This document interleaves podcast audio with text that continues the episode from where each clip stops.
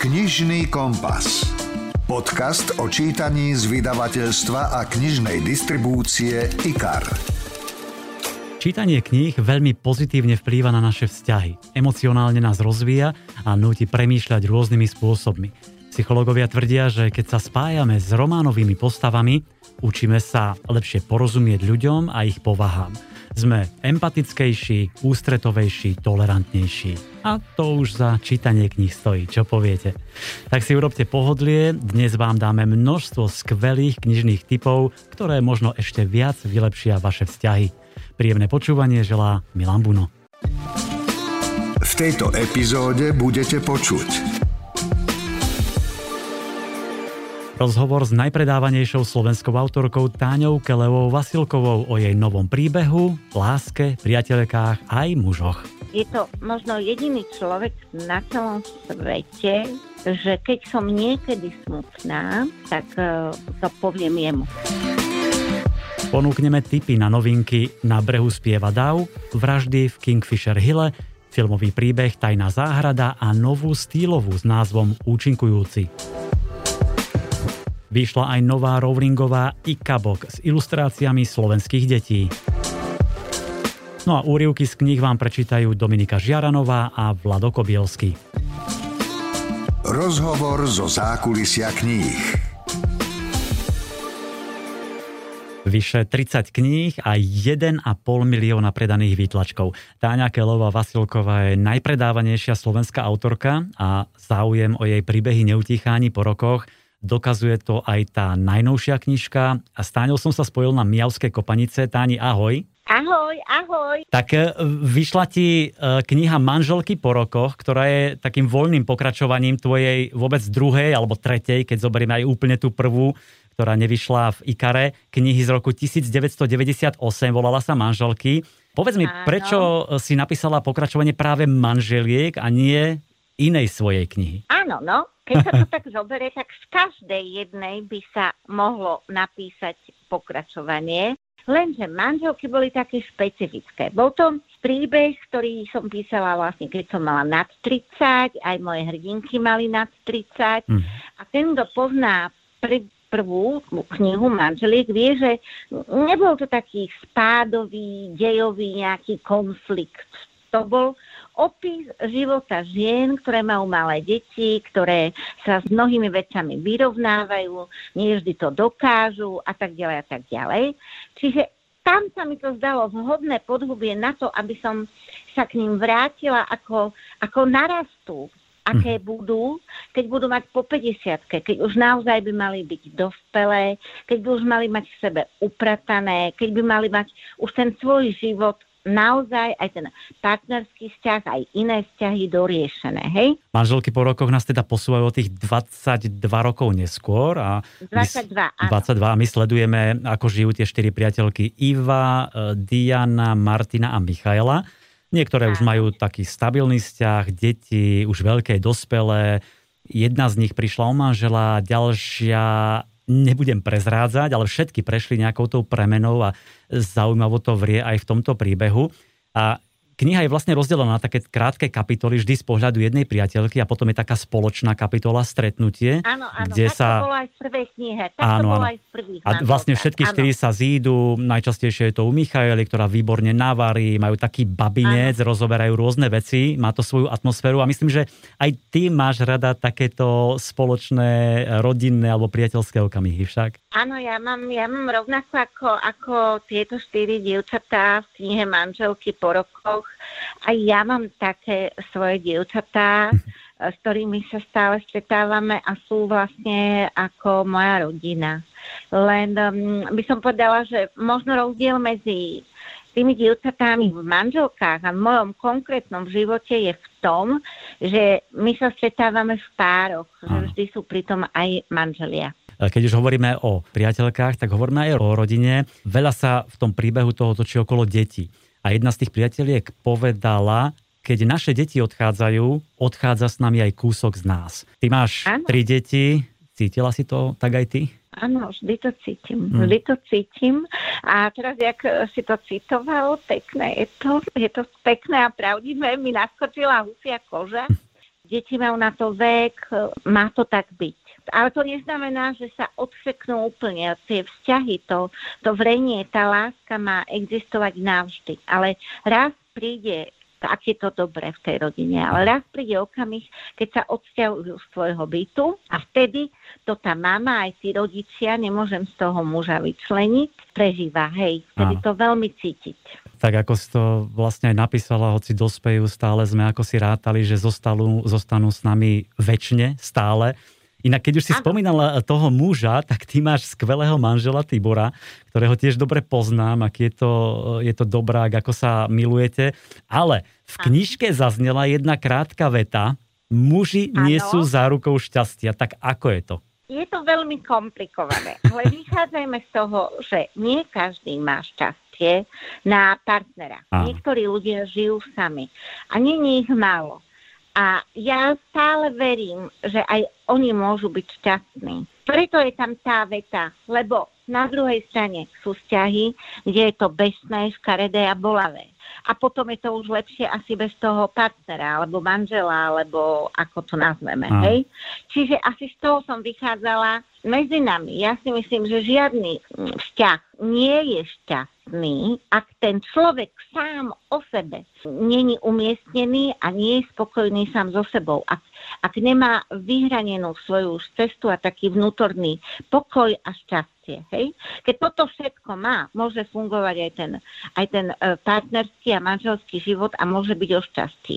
Ale ten druhý ti to nikdy nedá. Nedá ti to na tanieri spolu s polievkou. To sa nedá. Ale našťastie ten tvoj Tibor je takou tvojou zárukou šťastia. Áno, môj, môj Tiborko je za, e, zlatičko a, a neviem si predstaviť svoj život bez neho, ale keď sme uh, reálni, je to tak, že nie každý má uh, svoju druhú polovičku. Inak určite si nemusela chodiť ďaleko po inšpiráciu v týchto veciach, keď si písala o, o láske napríklad. Zacitujem, láska za to naozaj stojí, stojí aj za to zle, čo prípadne prinesie, pretože bez nej je to v živote prázdne alebo s láskou je to ako keď luskneš prstami. V jeden deň tvrdí, že ju k šťastiu nepotrebuješ a deň na to stratíš pamäť a tieto slová stratia platnosť. Dobre som to napísala. Áno, stojím si za tým.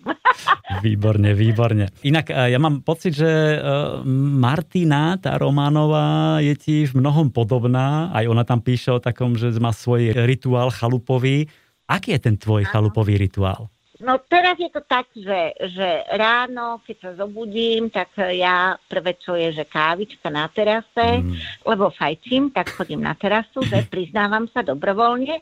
To znamená, že môže byť minus 5 alebo plus 2, to je jedno. Ráno kávička na terase, potom zakúrim v krbiku, potom robím také tie normálne veci, ktoré by som robila aj doma. Práčka, umývačka, zbežný poriadok. E, na chvíľku si sadnem k písaniu, tu na oveľa menej než doma, pretože tu ešte stále chalupáčim. Uh. Tak e, dve, tri hodinky píšem a potom ešte nejaké lístie pohrabať, ešte nejaké triesočky tam dorobiť a alebo sušíme jablčka, teraz sme kúpili novinku, máme v živote, kúpili sme sušičku a mm. sušíme jablčka alebo zaváram jablkové píre, čiže píšem menej, než keď žijem doma. Viac som prepojená s tou chalúbkou, s tou prírodou, e, je to dokonalé. Áno, len na vysvetlenie pre niektorých našich poslucháčov, kvôli korone tráviš tento rok najmä na e, svojej chalúbke, na tých mielských kopaniciach s manželom. Áno. Pestujete si Áno. kvety, zavárate, vyvárate a sušíš e, a tak ďalej. Čiže evidentne si to Aj užívaš. chleba mm, musím prísť niekedy. A málo kedy sme tu len my dvaja, lebo naše deti uh, sa sem vždycky e, prepravujú a prestriedajú a niekedy sú tu všetky, takže nie, nie vždy sme tu dva. Ako hmm. rodina sa stretávame. Áno. Inak sme pomerne izolovaní od ostatného sveta.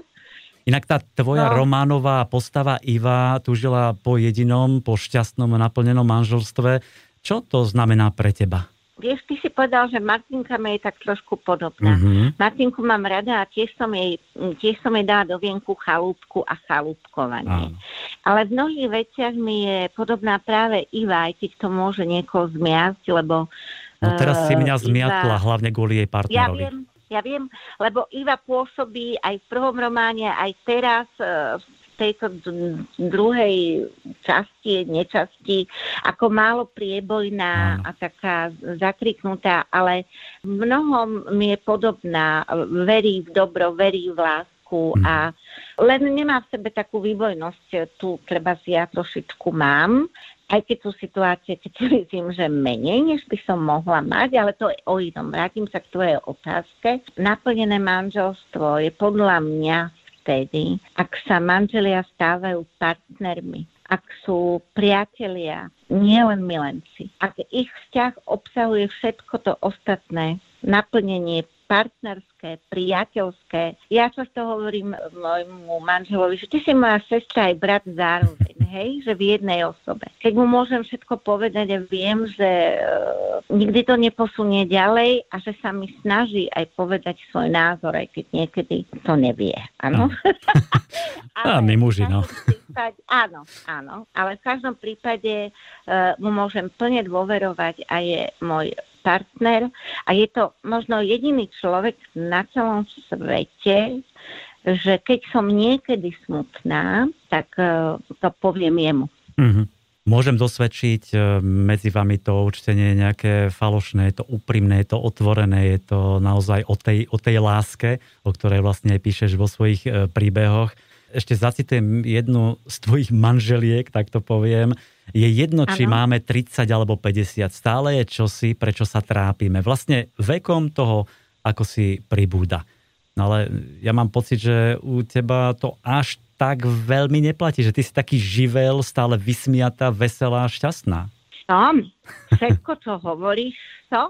A som to všetko veľmi rada. Mm.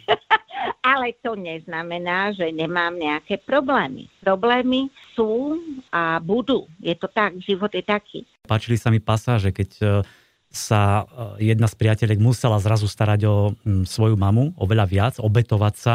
Pritom poznamenala, že najskôr sa dlho staráme o deti, kým vyrastú a potom, keď už máme začať vlastný život, zrazu sa musíme starať o svojich zostarnutých rodičov, ako keby sme sa celý život len starali a na ten náš život vlastný nezostáva veľa času. Milan, to je presne o tom, že v našom živote je to len také lavírovanie medzi tým všetkým staraním a medzi tým všetkým dávaním.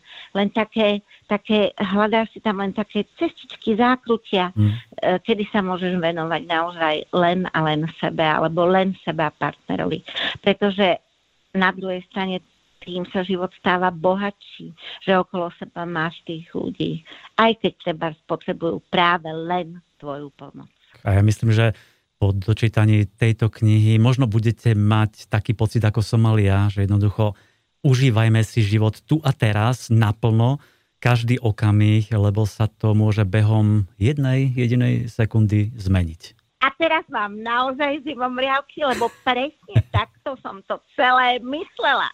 A ja som happy, že ty si to úplne pekne pochopil. Keď chceme urobiť niečo pekné, milé pre seba, alebo pre niekoho, urobme to v tejto chvíli, lebo zajtra už môžu byť veci úplne inak. Netreba to odkladať. Netreba nikdy nič odkladať. Čo sa týka vzťahových vecí, prach počká aj do zajtra, to je jasné. Myslím, že toto je taký ten odkaz pre nás všetkých, aby sme si naozaj ten život vychutnávali, užívali si každú príjemnú chvíľu so svojimi najbližšími, s priateľmi, známymi. Takže rozprávali sme sa o knižke Manželky po rokoch, ktorej autorkou je Táňa Kelová Vasilková. Táni, buď stále taká, taká energická, taká veselá, Pozdravujeme ťa na Kopanice a ďakujem za rozhovor. Áno, a ja ďakujem všetkým, ktorí ma majú stále radi a stále čítajú moje knihy. Papa všetkým a pekný advent. A ešte mám pre vás malý úryvok z knihy Manželky po rokoch, ktorý pre vás načítal herec Vlado Kobielsky. Prvorada je pre ňu rodina. Mladí dnes žijú inak. Viac pracujú, viac zarábajú, ale aj viac cestujú a venujú sa sebe. Pane Bože, pomyslí si Martina podráždene, ako sa môžu pri malých deťoch venovať sebe? Čo nevedia, že to musia odložiť? Že sa k svojim záľubám môžu vrátiť neskôr, keď deti vyrastú? Vie však, že je to komplikovanejšie. Kým deti vyrastú, rodičia zostarnú a o veci, ktoré boli v mladosti pre nich dôležité, strácajú záujem. Príde to ako si nenápadne, Človek si to ani neuvedomí a zrazuje iný. Navyše dnes sa ženy stávajú mamami oveľa neskôr, než bolo zvykom kedysi. A ďalšia vec, ktorá sa zmenila, deti sa osamostatňujú oveľa neskôr. Rodičia tak získajú slobodu až v staršom veku. Môže sa potom stať, že už nemajú energiu si ju vychutnať. Nie sú však starí, pohodí hlavou Martina. Sama mala dieťa až po 30 čo bolo vtedy dosť nezvyčajné, ale ešte sa necíti stará. Ani zďaleka nie. Ešte má toho veľa pred sebou. Počúvate podcast Knižný kompas. Slávna americká herečka Marilyn Monroe svojho času povedala veľmi zaujímavú myšlienku a to Chlapci si myslia, že dievčatá sú ako knihy. Ak ich nezaujme obal, neprečítajú si ani to, čo je vo vnútri. Tak verím, že naše odporúčania vás zaujmu a inšpirujú. Nech sa páči. IKAR. Čítanie pre celú rodinu. Začneme slovenským autorom, ktorý píše pod pseudonymom Michal Franka. Jeho kniha sa volá Na brehu spieva dav a hoci je to jeho prvá knižka, je skvele napísaná, má vyzretý štýl a ponúka pútavý príbeh. Vstupujeme doň pohľadom Barbary, ktorá má úspešnú kariéru, usporiadanú rodinu, ale práve zažila drobnú kolíziu aut a jeden z účastníkov ju napadol – Barbara nezaváhala, vytiahla slzák, sparalizovala ho a na nehybne ležiaceho chlapa na zemi sa vymočila. Všetko to však zaznamenala kamera, napokon na každom kroku sú mobily, v autách malé kamerky a krátka sekvencia z videa sa dostane na sociálne siete a začína sa peklo, prenasledovanie a internetové linčovanie docentky Barbary. Autor veľmi šikovne vrství jednotlivé roviny príbehu, čiže z pohľadu samotnej Barbary, potom z pohľadu manžela, sestry, céry, kolegyne, aj admina portálu, ktorý je nasledovníkom stránky Zomri. Práve ten odštartoval besnenie na sociálnych sieťach.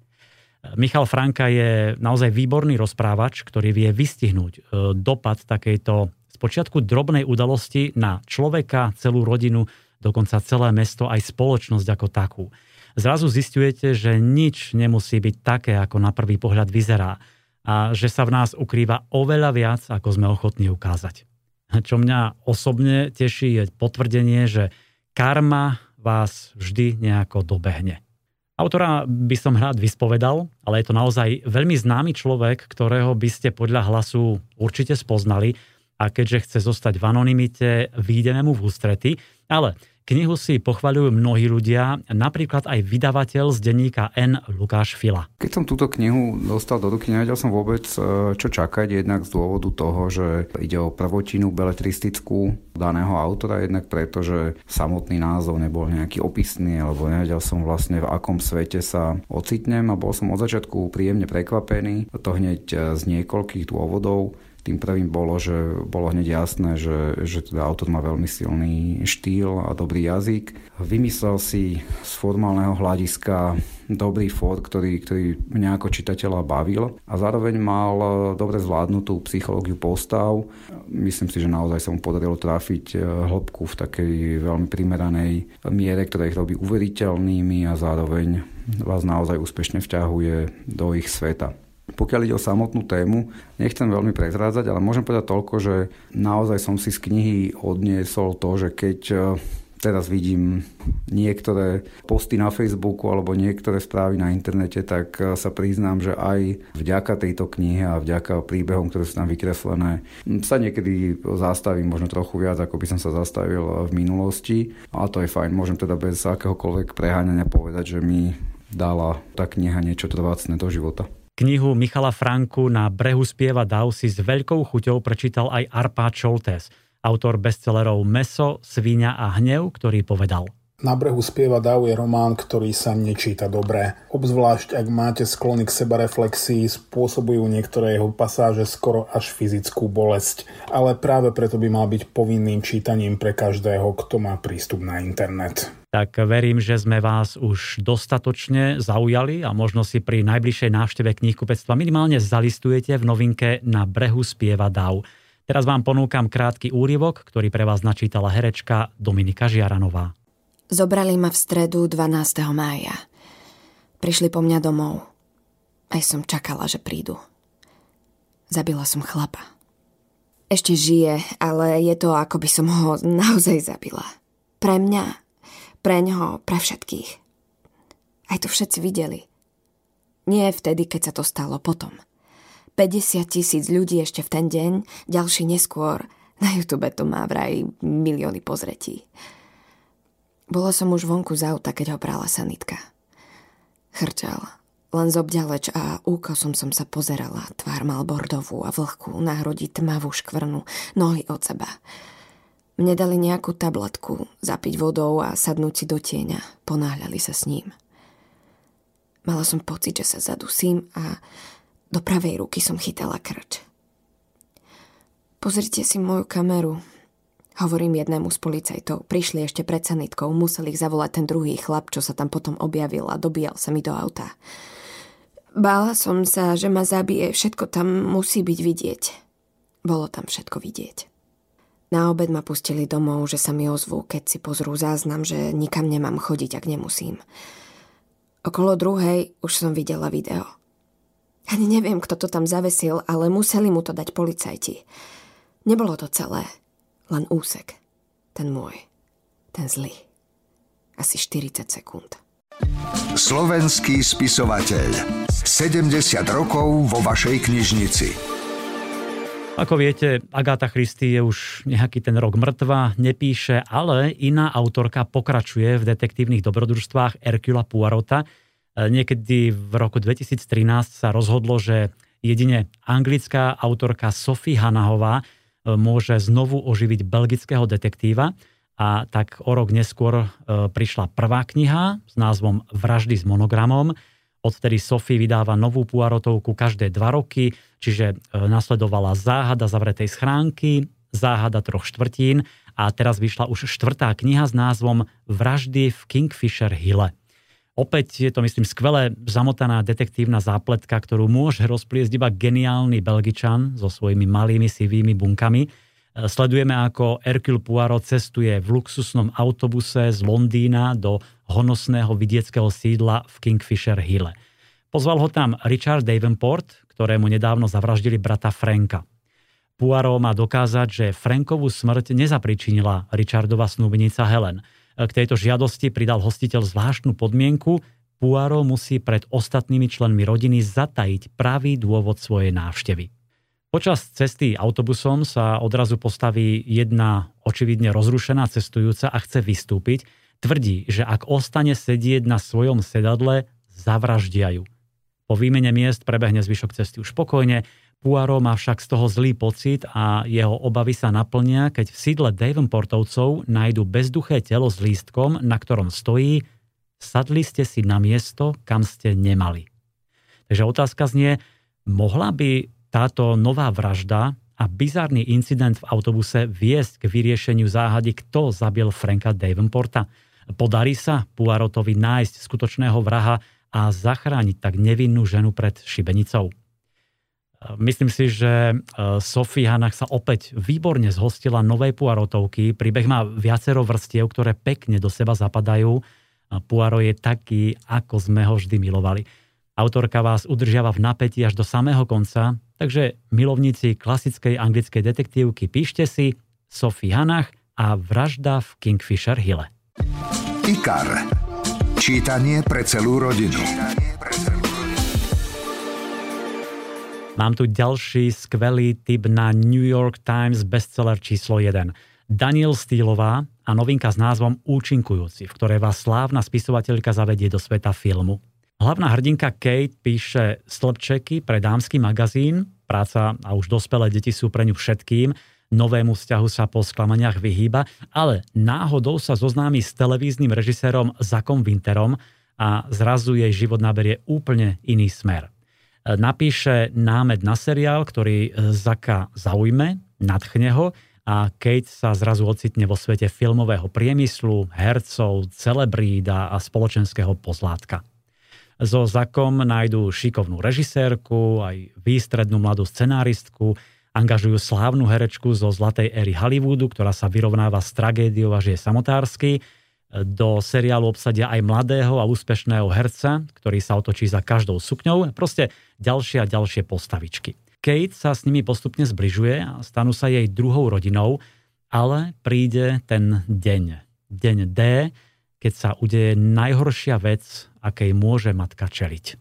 Nebudem viac prezrádzať, ale príbeh Daniel Stielovej účinkujúci je taký hold ženám, ktoré sú nesmierne silné, odolné, odvážne a práve táto ich vlastnosť vyjde na povrch, keď to je potrebné. Je to príbeh o schopnosti vytrvať, aj keď vám zlomia srdce, aj keď vám ublížia a zradia vás. Stonožka. Knižná kamoška pre všetky deti. Ak hľadáte pre deti krásny darček pod Vianočný stromček, odporúčam Tajnú záhradu v novom vydaní ako filmový príbeh. Je to klasické dielo anglickej a svetovej literatúry, ktoré vyšlo prvýkrát v roku 1911. Už vtedy očaril tento príbeh celý svet, príbeh o nečakaných priateľstvách, o hlbokom žiali, seba poznávaní, ale predovšetkým rozprávanie o láske k životu a všetkému živému. Tajná záhrada vyšla v Lani s ilustráciami Ingy Moore, možno ju aj máte doma.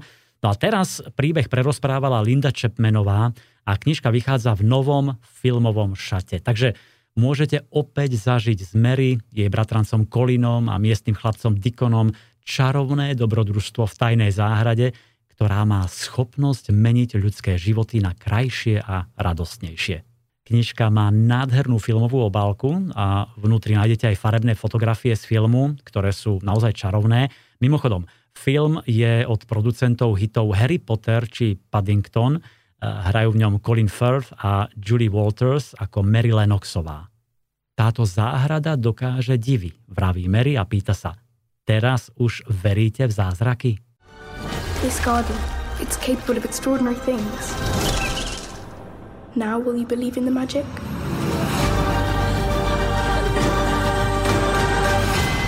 No a pri detských knižkách ešte zostaneme, pretože vyšla nová J.K. Rowlingová.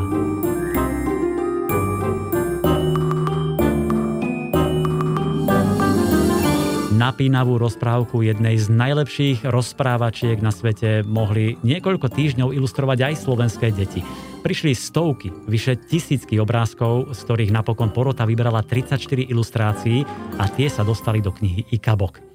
Porote bol aj grafik Adrian Macho, ktorý nádherne nailustroval nový box Harryho Pottera a tak som bol zvedavý, ako sa mu vyberali ilustrácie do Ikaboga, ako bol spokojný. Bolo to super, prišlo strašne veľa krezieb a v niektorých kapitolách bol naozaj problém vybrať tú, ktorá by sa hodila najviac. Snažili sme sa to triediť podľa vekových kategórií, aby sa naopakovali rôzni títo ilustrátori, takže bolo to naozaj náročné. A... Čo povedzme najviac skreslili? Typujem, že to bol možno Ugo Udatný alebo Bert a Hanka. Hej, hej, Ugo.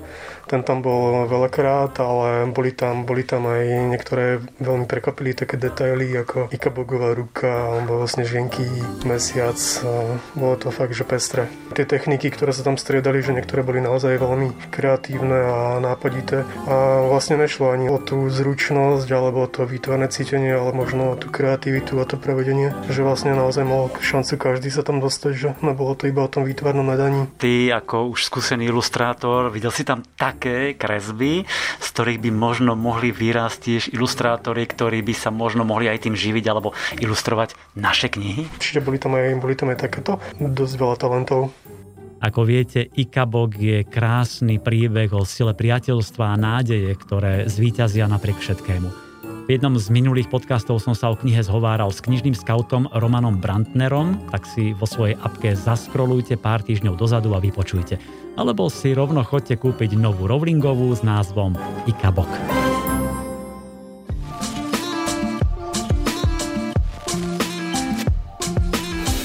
tak verím, že sme dali tipy každému, aj romantika, aj krimi, slovenskí autory, detské knižky je z čoho vyberať.